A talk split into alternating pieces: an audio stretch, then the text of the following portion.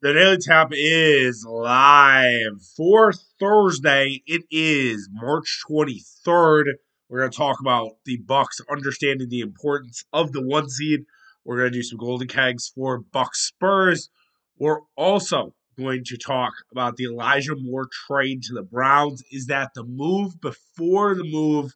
And when we say before the move, we mean the Aaron Rodgers move. We'll discuss that uh, in our second part of the show. Last part of the show, we'll talk about why I was right about Corbin Burnes. All right, I'm going to take a victory lap on Corbin Burnes, uh, if you don't mind.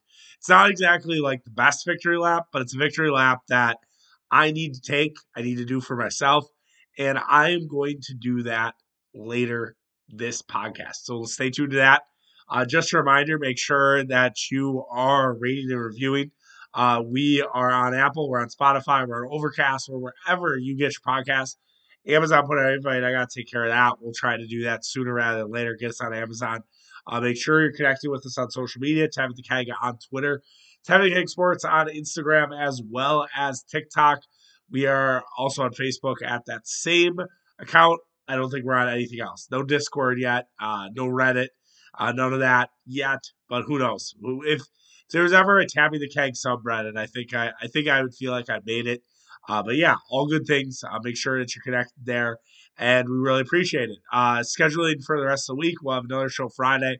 You'll have me again. Uh, so no Mitch. I know it's been a long time since we've done a podcast with Mitch. He will be back on. I think we'll take we'll run that podcast on Tuesday. Uh, we'll run the 500th, 500th episode on Tuesday. I'm tempted to maybe do Monday. It'll really just depend on the Jokic stuff. Maybe actually I do it actually do it on Monday. And then we talk about the Jokic Giannis thing as a whole because Embiid will play Jokic on Tuesday. Um, now I'm getting into the inside baseball of it. So which you guys don't care about. And I do this all the time where I'm like, all right, but anyways, you'll have me tomorrow.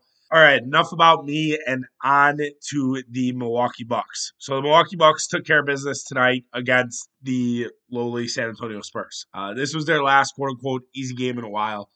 Uh, I would say easy game in a while, but it, it gets kind of tough here.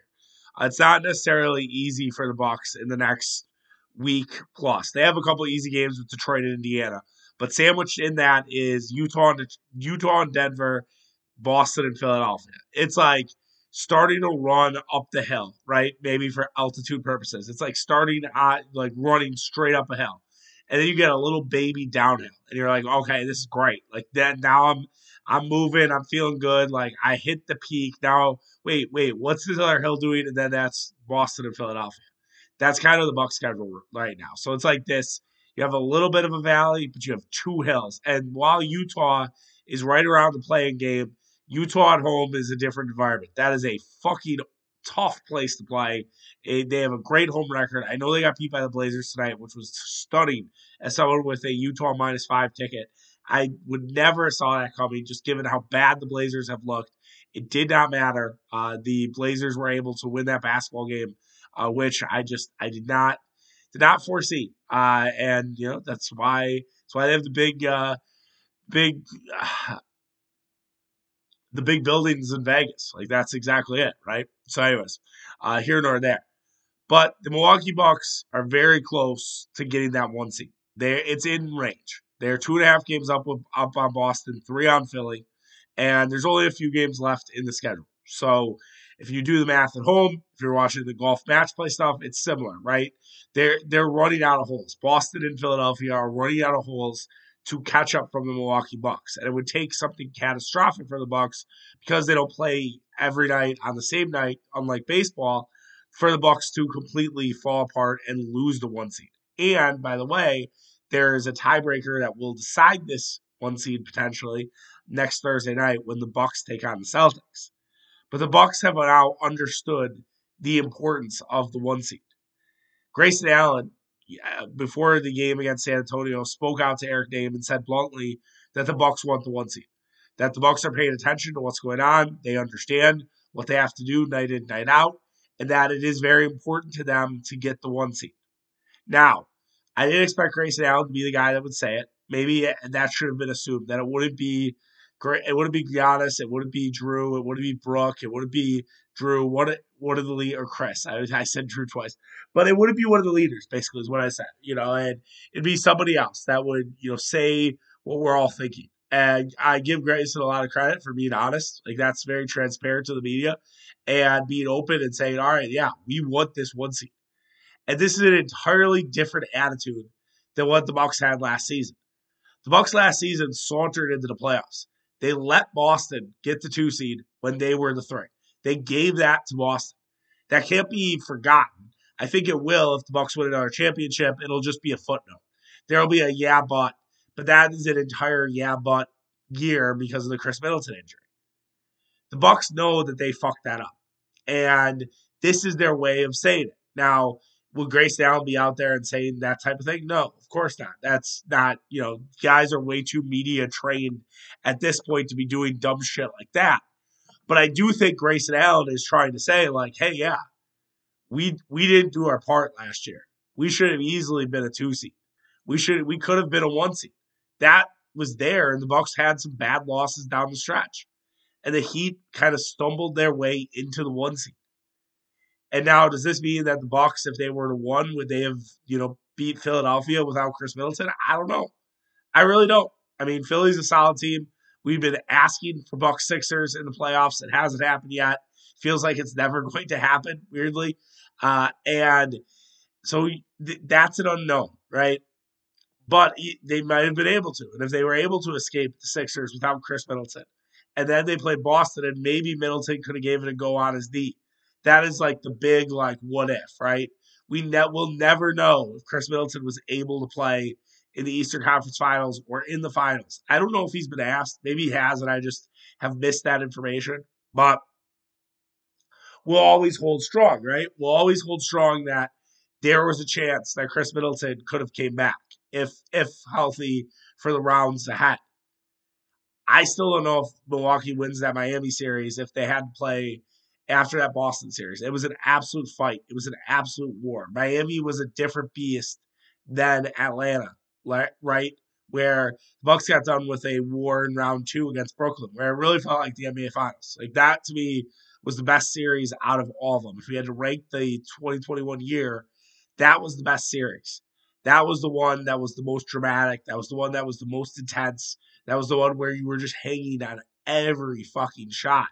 I think the Suns is right is right there, but it's not to me. It, it wasn't parallel to what we saw with the Nets series, and because of that, like the Bucks were lucky because they played Atlanta and they kind of. I would I don't want to say they backed into it, but it, it helped them out. And then Giannis goes down and they have to do it without Giannis. Remember, and that's that can't be forgotten. Bucks clinched the NBA Eastern Conference Finals without Giannis Antetokounmpo because they got great contributions from Brook Lopez, Jeff Teague's random three point barrage in game six. I mean, there are so many different little moments. Bobby Portis was great. Like, that can't be lost in the Bucks championship history. And I'm not trying to do a nostalgia hour here. What I'm trying to point out is that the one seed carries so much weight this year, and I think every year. And I think that was one of the things that we as fans hoped after last year ended the way it did, that the Bucks would realize that the Bucks would start taking this shit seriously. That we can't say regular season doesn't matter. I admitted that on podcast last summer that I was wrong about that. That was something I said a lot last year. If you go back to March podcasts where I was talking Bucks last year, find any of the March podcasts. I'm sure I'm telling you that regular season doesn't mean that much. We just have to get to the playoffs. That was a bad attitude to have. That cost me dearly because the mistakes the Bucks kept happy, happening in the regular season showed up in the playoffs as well. So that's where I look at this year and I just see a different team. I see a different attitude. Now, granted, they've added players. They're they're a little hungrier, right? You don't have a championship. You're not as hungry as you were at defending a title. It's just science. Right? You're always going to want more. And the hunger to get back there, I think, is driving this Bucks team, and they are running at full cylinders. The Kings and Suns games were two of the most impressive fourth quarters that I've watched in a long time. we didn't talk too much about the Raptors game on. I think we did a little bit on Monday, but I mean that was another example where fourth quarter shut it down. Every everything got shut down. The Bucks won that game. So I look at I look at the Bucks right now, and I know that they want it, and I know that they can taste it. I know that they know it's there, and it's really refreshing. It's really good to hear this from Grayson Allen. I'm glad, and I, as I said before, I'm glad he said it. And I also know that the Bucks see this, see the road ahead of them, and say, "All right, first of all, as the eights, as the one, we're likely not, we're likely going to avoid Miami, and that to me is important. I still think we can beat Miami in four or five games, but Miami's going to beat you up. You're going to have bruises from a Miami series. Now, I think Miami will end up being the six, and then Philadelphia or Boston will see Miami in the first round. Ideally, Boston, I think, at this point. Uh, but because I, I, just don't know if Brooklyn is sustainable. Uh, they've lost four straight. They can't beat a good team. Uh, they're kind of all of a sudden they're taking on water. And then you have you have Atlanta, who is probably going to be the eight. I think Toronto could get that eight seed, right? It's going to be it's likely going to be Brooklyn, Atlanta. It could be Brooklyn. Could end up being Brooklyn as the eight, and then it's either Brooklyn, the Raptors, or the Bulls at this point. and it seems like the Bulls are are the one that are the closest. Uh, the Wizards have fallen out of flavor; they're a complete mess. The Pacers have not been playing with Halliburton, yet they're only a one and a half games back. So it's like, do, do the Pacers want this? Pacers want to try to sneak their way into the playoffs. I don't know. We'll have to we'll have to see if Tyrese Halliburton can come back. And so playing either the Hawks, Bulls, Raptors, maybe the Nets, is a lot sounds a lot better than playing the Miami Heat, probably, or or the Hawks was probably the other option. I think that that works a lot. That works in the Bucks' favor. And then you go to round two, and you're likely playing the Cavs or the Knicks. Again, I think the Cavs and the Knicks are good, but the Cavs this year are kind of East Coast Kings, where they can play to a certain opponent, but when they step up, when they're an underdog, usually in a matchup, they fall apart. They're not very good. They they need a little bit more. They're they're like one year away, I think, maybe two. So you look at that series, and and it seems like that would set up well for the Bucks. So that would mean that probably their first really quote unquote tough series would come in the Eastern Conference Finals. Whereas if you're a two seed or you're a three seed, you could be seeing Miami in the first round. Maybe you see Toronto in the first round. I mean, yes, is Toronto the worst case scenario for the Bucks in the first round? Perhaps, but I, I told you guys on Monday I'm not afraid of Toronto. They beat them three times. Uh, I think that Nick Nurse is running a very like tight unit. He's only playing like seven guys. I think you wear down in the playoffs. I don't think that's going to work. So I like what the Bucks have against the Raptors. I'm not. I don't think the Raptors are as much of a boogeyman at this point. You avoid that Miami first round. You avoid the second round matchup between either Celtics or Sixers, and there you have it. And you be, you'll have the Eastern Conference Finals, which will be probably like the NBA Finals, and then who's ever waiting for you in the West. The West is a mess, and maybe someone will emerge in the next two weeks, three weeks, and start looking good. But that that answer is still completely unknown. It could be the eight seed. It could be the seven seed for all we know. It's the West is just a complete clusterfuck. And I really do think the Eastern Conference Finals, no matter if it's Bucks Sixers, Bucks Celtics, Celtics Sixers for some reason, uh, it would that's the finals. That's going to be the NBA Finals, and that that will kind of determine, I think, who who ends up taking home the Larry O'Brien Trophy. So the fact that the Bucks know the one seed is the goal is really strong. Another thing to consider before we wrap this up the Bucks also could get the overall number one seed. So the Bucks right now are three games ahead of Denver, who they're playing on Saturday night. We'll probably talk a little bit more about that game uh, tomorrow. They are currently three and a half up on the on the Nuggets. So that means that the Bucks can clinch a the overall number one seed, and then they have home court in the NBA Finals, which they didn't have against Phoenix. That's kind of one of those weird forgotten things. that They had to go their first two games to Phoenix and these rabid fans that felt like they were on meth or something like that. And now instead you have Milwaukee for the first two, and then you'd be going to wherever wherever you're playing next. And I think that's a massive advantage for the Milwaukee Bucks as well. So that's adds to the importance. And it's really good that the Bucks kind of have seen this and see it a little bit clearer. And you don't expect your teams to listen to the fans, and they probably didn't hear a lot of this. But it's good to know that the fans and the team are aligned on one goal. Well, one goal of winning the championship, but also the first step of that championship is getting that one seed. Moving on to our second segment of today, we had a trade in the NFL. Elijah Moore was sent to the Cleveland Browns, not the Green Bay Packers, for a second round pick. Uh, the Jets got the Browns' third round pick for this deal. So Jets now have a extra, or no, the Jets gave the Browns a third round pick. Excuse me. So the Jets now have an extra second round pick, and it is the 42nd pick, and the Jets happen to have the 43rd pick. Now Green Bay has themselves the 45th pick. This is all interesting because a lot of people thought Elijah Moore might be in an Aaron Rodgers deal because they have so many wide receivers now. They just signed Mecole Hardman too, which is crazy. Which means Randall Cobb's probably not coming back. Randall Cobb, if I'm Randall Cobb, just a little advice here, dude, just retire and be Donald Driver. Like he works with Lammy, same company company that that driver works for. Just be fucking Donald Driver, man. Do a bunch of endorsements, make a ton of money. I'm sure Associated Bank would have you back. Uh, I used to work there a long time ago, and we had Randall Cobb as one of our sponsors. They loved him there. Just do that, man. Just go back and do that. I'm telling you, Randall Cobb can make a ton of money being like an Aaron Rodgers defender on local radio here. Like, I, just, I don't know if that's exactly what Randall Cobb wants to do. I actually think Randall Cobb, he's a really smart guy, could do politics. I think if he wanted to, he could do that. I think he could do media, um, like actual media, NFL media, not just like rinky dink radio shows where you're called your dude talk radio, as uh, Mitch likes to call it. Uh, but anyways, so that, Elijah Moore is dealt. Mecole Hardman signs with the Jets. All these things, the signs, if you will, are pointing to maybe we're getting closer to an Aaron Rodgers deal.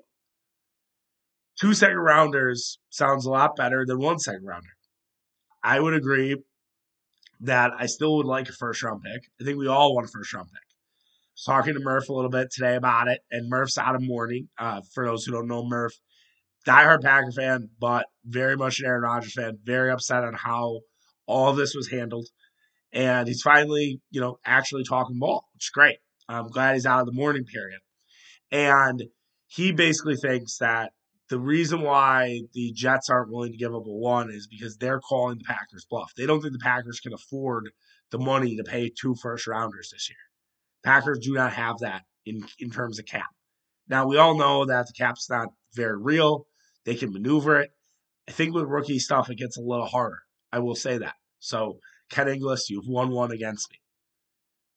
That said, I look at two second rounders, and then you add the third third one that the Packers have. Packers have had a very, very good success in the second round. It's been a place where they have eight. Like they have had, you know, Jordan Nelson, Greg Jennings, Nick Collins, Elgton Jenkins. Like those are all Packer greats, right? Those are all guys that have really succeeded. Someone had a full list of all the great guys they've got kind of in the range of 42 to 52. Also, it means the Green Bay Packers could probably move up to the first round. If the Green Bay Packers really like somebody at the end of the first round, they could probably package one one of those picks and move up, or one of those picks plus the seventh rounder and move up to to draft in the first round. Like that's certainly on the table for Green Bay if they if they want to, right? And so I think having that ability, and they did last year, right? They they had quite well, they move up, but they had two first round picks. It would not surprise me if Green Bay did something similar. And I look at this Elijah Moore thing as the warning shot, if you will. I don't mean that in like the Jets are warning the Packers, like we'll go in another direction. I don't think that's the case. I think they know Aaron Rodgers wants to be a Jet. I know they know it's the best option. That's all they have.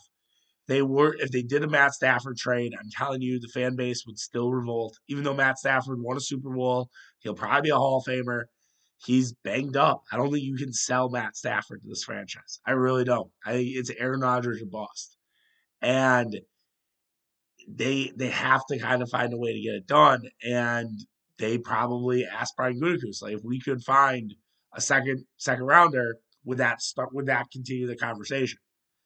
And my guy Spencer on Instagram asked me like, what's the ceiling and the floor in terms of a package? Like what what looks the best for Green Bay? And I really think a ceiling is the Green Bay Packers getting those two second rounders. They swapping picks in the first round. So that means the Green Bay Packers draft 13th, the Jets draft 15th. It's a small thing, but it's it's nice, right? Gives the Packers a little more draft capital, a little more ability. If they wanted to move up, they could. And then Jermaine Johnson, was last year's a last year draft pick from the Jets, first rounder, edge guy, really talented, would solve some of the Packers' needs in terms of drafting an edge. That takes care of one less thing they have to draft for. Now, I, I don't hate drafting an edge in the fifth or sixth round. You know, if he if he's the best on your board, go after him and get him. But I do I do feel like that's the best case scenario. And then probably conditional third and it becomes a second if they make the playoffs. It becomes a first if they make the Super Bowl. And maybe it's contingent on Aaron Rodgers staying. Like it's a second, no matter what. Like if you make the playoffs, it's a second, no matter if Rodgers stays or goes. If Rodgers stays and you win a Super Bowl, or you get to the Super Bowl, it's a first round pick. Vests into a first round pick. Which again, that's that's good. That would be awesome. I think everybody's singing Brian Gutekunst's praises if that's what happens. That's the ce- that to me is the ceiling. The floor is somehow only getting those two second rounders, and that's it. Maybe Corey Davis. Corey Davis is a fine player. He's kind of like Allen Lazard, good blocking wide receiver. Uh, but he he's definitely not amounted to his talent. He's he's good, not great. He from what I've heard from Jets fans, he's kind of like AJ Hawk in the sense that he was a top five pick. He got picked up by the Jets from the Titans. They expected him to have this bounce back year, or whatever, and be really good with with the Jets. He wasn't. Uh, he struggled. He's now kind of regulate regulated to a second or third receiver, uh, but he can block. He can do that. He's also has a relationship with Matt Lafleur. They, you know, he was Matt Lafleur was on staff when Davis was on Titans, so you have that. And Davis would bring a veteran presence to the receivers room, which I think is desperately needed with Dobbs and Watson. And if you draft another, you draft another wide receiver, then yeah, you're going to need an old guy there to kind of work with them. And I think Corey Davis could do that. I think he's talented enough and can take a chance on talent. I never hate taking a chance on talent. Corey Davis was a top five pick for a reason. You can look at the quarterbacks that Corey Davis has played with, and none of them are as good as Jordan Love. So he has that going for him. So there is a potential that Corey Davis could break out. He also has had some injury issues, which Nate Weir, trainer of the year for the Green Bay Packers. Uh, so who knows? Maybe maybe that that could go away. But I do think if they got like two seconds or they got one second in Corey Davis and a conditional third in 2024, that would probably be the most disappointing version. Because in that case, it's like they why did you wait? Why did you just do this deal yesterday? How that's what you got dug in for? Doesn't really make a, a whole lot of sense. So we'll have to see. We'll have to see if this is something that's imminent or if there's still going to be this cat and mouse. It's been amazing how tight lipped everything has been, that no one's leaking anything. It is a complete cone of silence. You've not heard anything from the Jet side. You haven't heard anything from the Packer side. There's no, the Jets are getting frustrated. The Packers are annoyed with what the Jets keep sending. So who knows? Maybe they're not talking that much. Maybe they just decided, like, hey, look, we know Aaron wants to come here.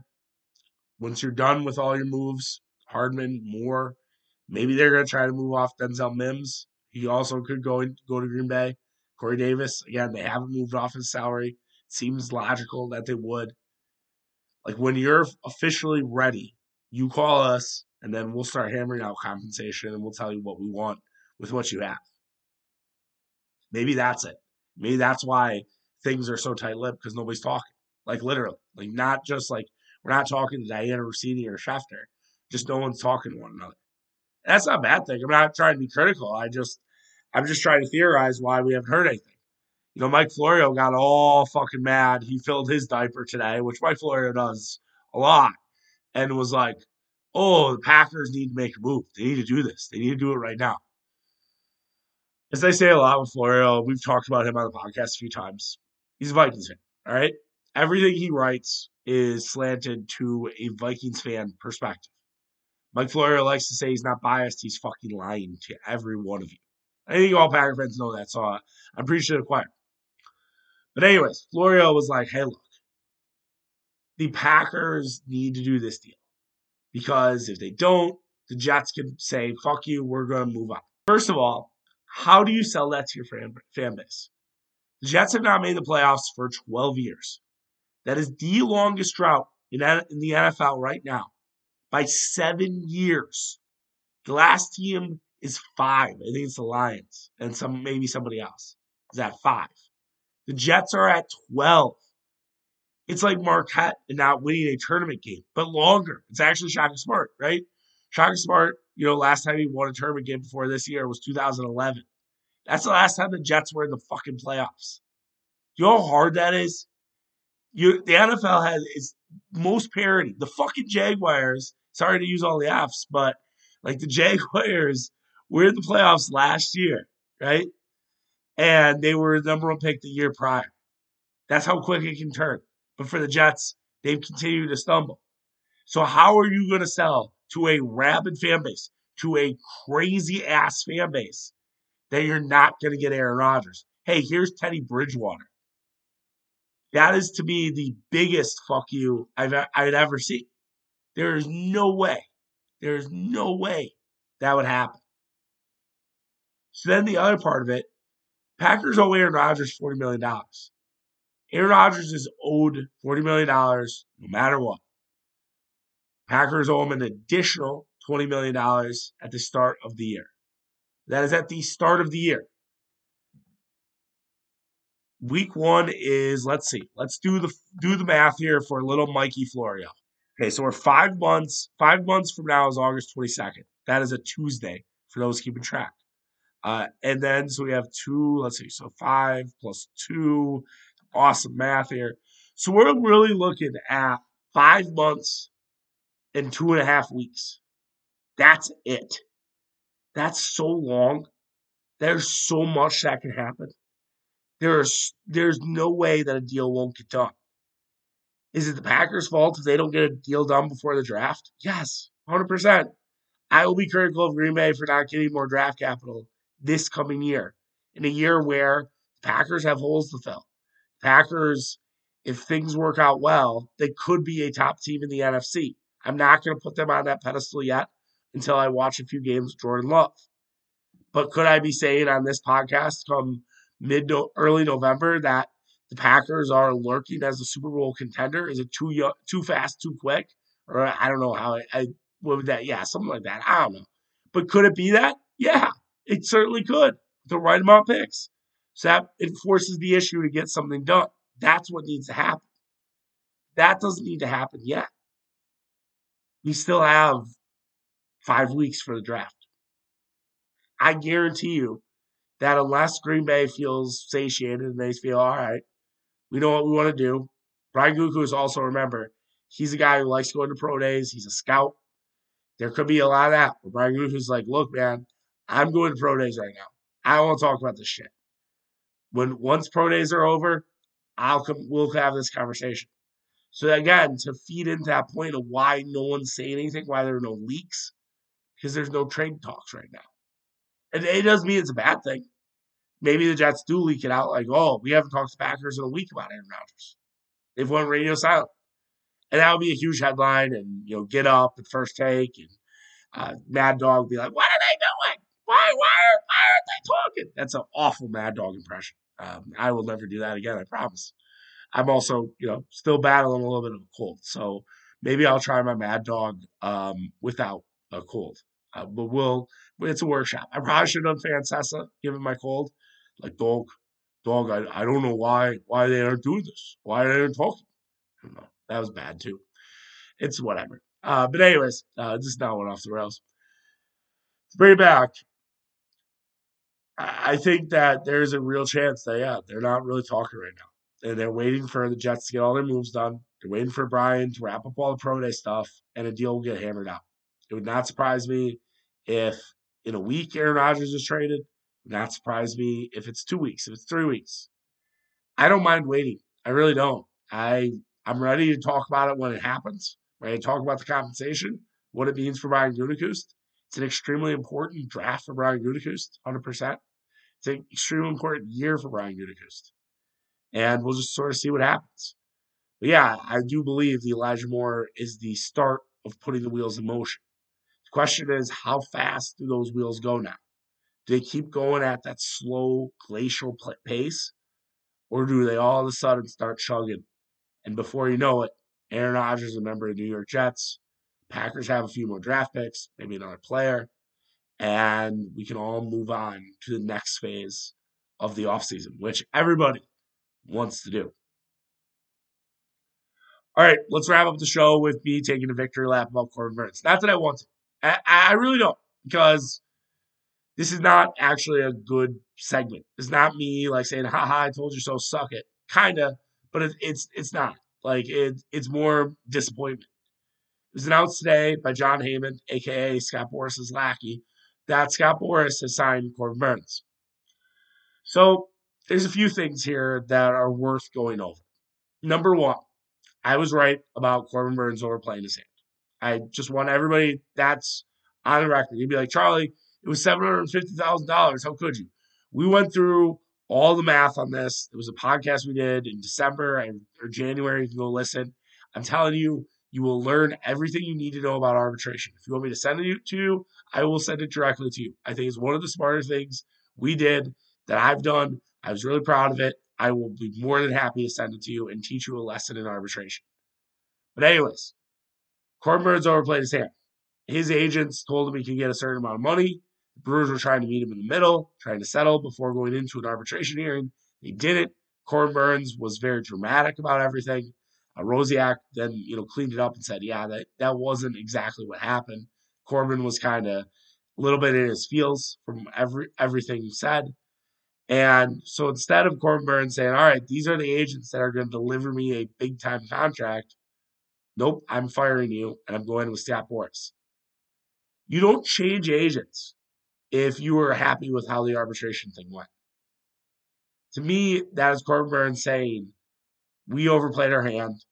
Scott would never let this come. And I'm sure the Boras Corp was ever helped. I'm sure Scott was involved, but Scott and his associates were like, look, we wouldn't have that happen to you. If you wanted to force a trade out of Milwaukee, we could make that happen. We could start talking about it. We could start working on a long term deal with Milwaukee if that's something you're interested in. If you want to know what your numbers are, and they can tell you, and we can tell you what you're going to get in the open market. The Boras Corp is very good at this. They do it all the time. And when they sign with small small market players, the usual distinction is they're gone.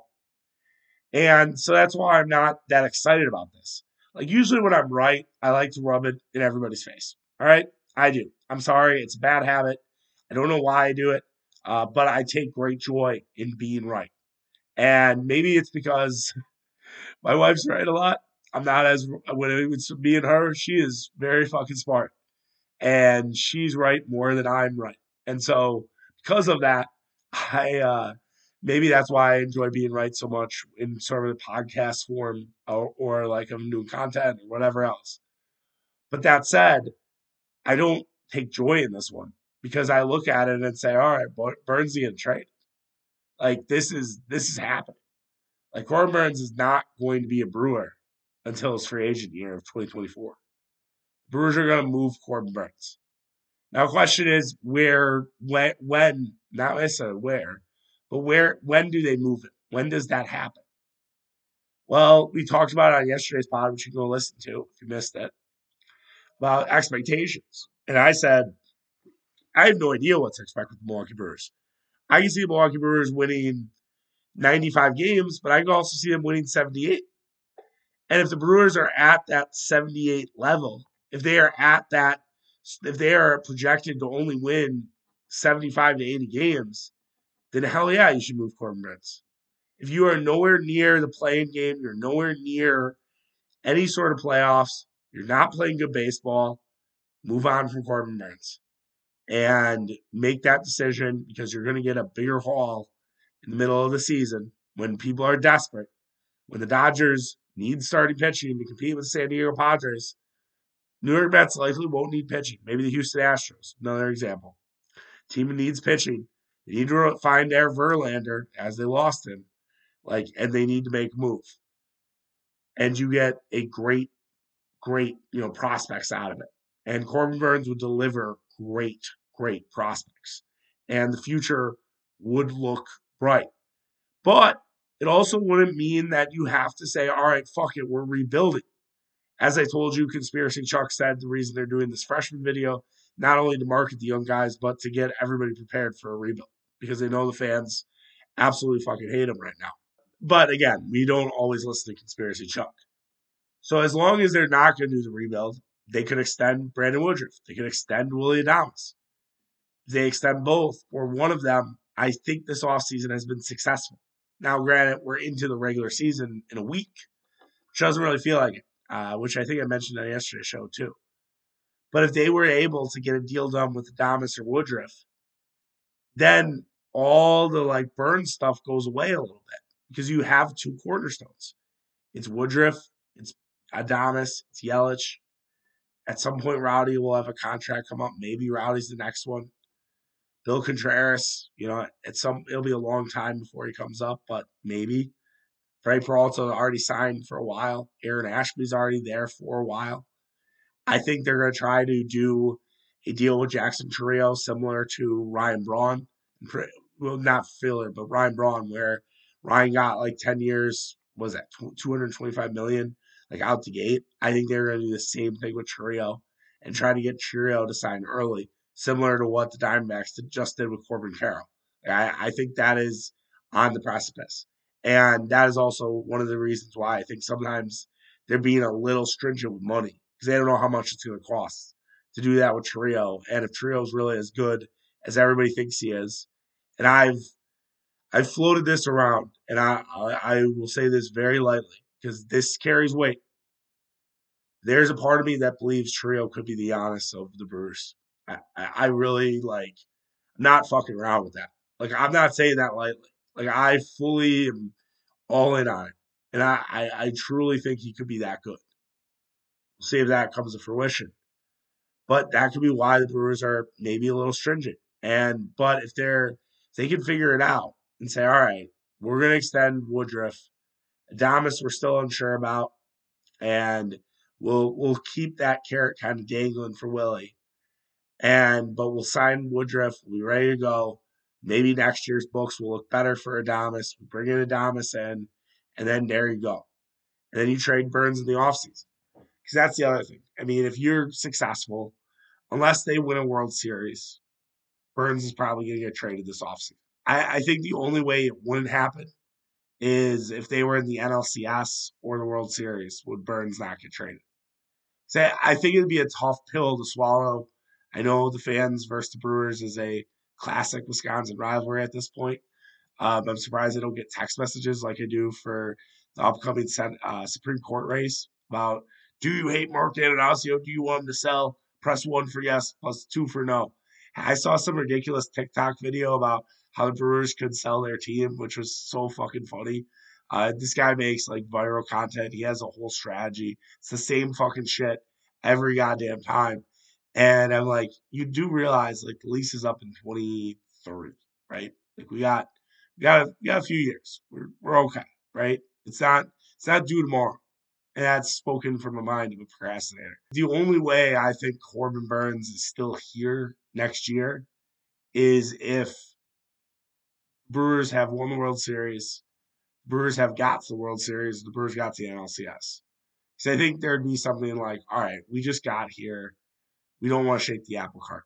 And that sometimes bites teams in the ass. I think we are always a little too loyal to our, our guys. sometimes we need to realize, like, all right, what's best for the team? What would be best for a team is trading Corbin Burnes with some value. But the Brewers are like, oh, we have a shot winning the World Series this year. And yeah, we know Corbin Burnes is going to go to the Yankees or he's going to go to the Giants or he's going to go somewhere else next year. But we have a shot winning the World Series. I, I have to buy that. Like, I have to buy that idea. But I think those are qualifications. I'm not expecting Burnes to be back next year, but it does feel good to win one. It feels good to win one. You don't fire agents if you if you don't believe that they screwed up the arbitration. And it's clear they did.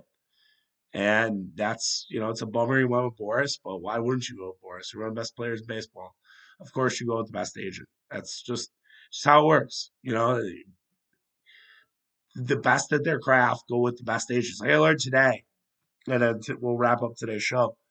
I learned today that Ben Affleck and Matt Damon's agent fucking runs William Morris Endeavor.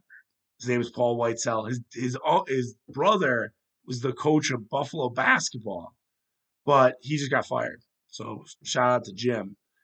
But anyways, like this guy is running one of the biggest agencies, maybe the biggest Hollywood agency, and he's still Matt Damon and Ben Affleck's agent. He's running IMG with Ari Emanuel, who Ari Gold was based off of. And this guy is still Matt and Ben's agent. That's incredible. Think about it. But that's what shows you when you're the best, you have the best. So for Burnes to get Boras, not really, not really a huge surprise. All right, that does it for today's show. I thought about doing some free talk. My voice is a little tired. Um, hopefully, my voice comes back to life. We're getting better each day. Um, I appreciate you guys bearing with it. I'm sorry it's not at full strength. And hopefully, the cords will be uh, back and rolling by by Saturday. That's really it's really my hope. Like I for the Saturday pod, I'd really like to be at full strength. And I will tell you right now, that will be a little bit of a different pod. We'll kind of talk about how we got here, what happened, why why it didn't take off the way we wanted to. Um, I think we, I do want to talk about some sports stuff, but it won't. It'll be much ever. It'll be super evergreen, so you can listen to it whenever. Um, so don't don't worry that if, if you aren't able to listen on Monday or Tuesday when it comes out. All right, take care of yourself. Have a great Thursday. Enjoy the games tonight. Uh, I'll give you quick picks. These are straight up, no uh, no spreads. I haven't even looked. Um, I like I like Arkansas. I like UCLA. So we're gonna get a 1994 championship game, 1985, Jim Harrick's team. They cheated. Uh, 1995 rematch. Arkansas was trying to go back to back after they beat Duke in the 94. Uh, that's that's peak like my Rain Man sports knowledge. So you have uh, Arkansas, UCLA uh, winning in the West, and then I have for the East. I'm gonna go go Michigan State and Florida Atlantic. It'll be a brutal like ratings game, but I I just think Michigan. I think Izzo with the time he'll figure out how to how to take down Nowell. Do like that Kansas State team. I might waver on that, but my gut tells me that we're going to get an upset for FAU. Tennessee, Rick Barnes. I do have this weird sneaking suspicion about Rick Barnes I haven't told anybody um, because I don't, you know, we I, we don't talk about national stuff. We talk local um, that this could be like Rick Barnes' is Tony Bennett year. Like that, he has no expectations. No one's expecting shit. He lost his point guard. They're mucking it up because the refs are terrible and allowing it. Will be interesting to see how it's officiated actually tomorrow against Florida Atlantic. And they're winning basketball games. And Stan Van Gundy was not my favorite, but he said, you know, something, you know, very pointed during the Duke broadcast where he's like, this is how, and it was a low scoring first half. He's like, this is how Rick Barnes wants to play. He wants to play in the mud, which uh, Nakamura said too. And I just wonder, you know, is will Tennessee find their way to the Final Four? Now, would they beat Alabama or Creighton if they got there? Probably not. But I, it's a, it's interesting to say the least. Tennessee did take down Bama once, so who knows? Maybe they could do it again. But yeah, I am just curious if this is maybe a chance for Rick Barnes to make a run and he would get to his second Final Four because he went with Texas in 2003 with future Buck TJ Ford. that's just me dropping a ton of NCAA tournament knowledge. I don't know if I could drop like all of it on you, but I I know it actually would be a great game to try to see how many Final Fours I could name. I might have to do that for myself. I'm sure there's a Spotrac, or not spot rack. That's the contract. What what Sporcle? I bet there's a Sporcle Final Fours. I wonder what I would get. I have to try that for myself. I'm sure I would forget things, but there are a lot of I don't know, like the random one team. Like who am I missing? Oh yeah, that's right. That's that random Arizona year. Cincinnati made like one with Huggins way back when. It was like '93, I think. Uh, but maybe '91. I don't know. Anyways, I gotta go. We're out of here. All right. Take care of yourself. We'll be back Friday. Uh, Friday show. I don't know if we'll have it right away in the morning. So those early morning listeners, I'm sorry. I apologize. Uh, I don't have to. Now probably working out in the morning, so probably gonna have a few uh, soda pops. Wife isn't in the house. If you notice, the aesthetics are a little different. Taping upstairs, so I'm probably going to tape the pod in the morning. Um, you'll have it. You'll have it for you know after your first meeting, after a couple couple cups of coffee, or for your lunchtime or your ride home. So it'll be there for you. Might just be a little later. All right. Take care, guys. Have a good one. Bye.